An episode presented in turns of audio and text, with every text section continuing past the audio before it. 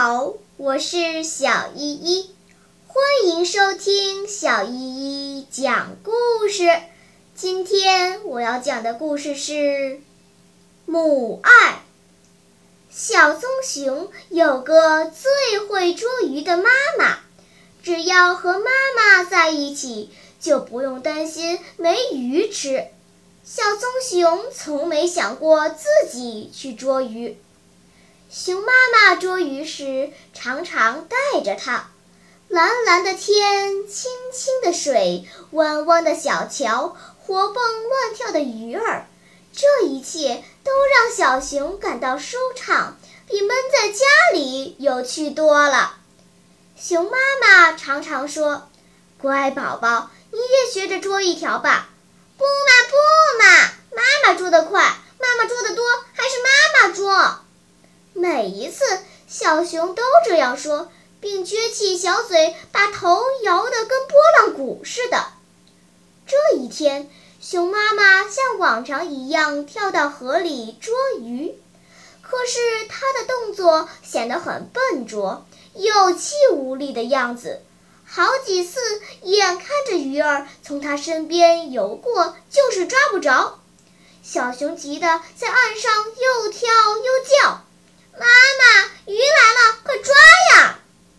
可是熊妈妈刚把手伸过去，鱼儿便嗖的一下游走了。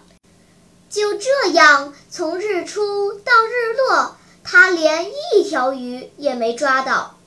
一连几天都是这样，熊妈妈饿得走不动了。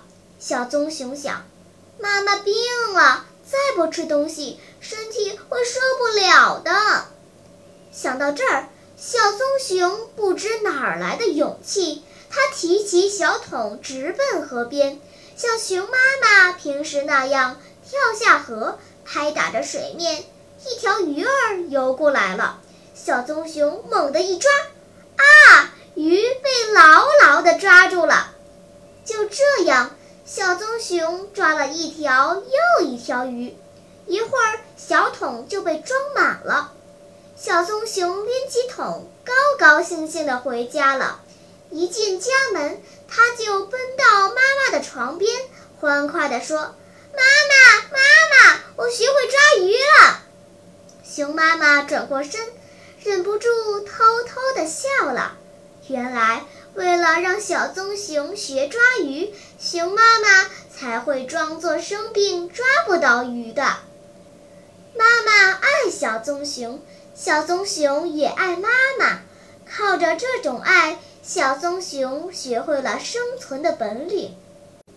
小朋友们，为了让小棕熊学会生存的本领，熊妈妈假装生病。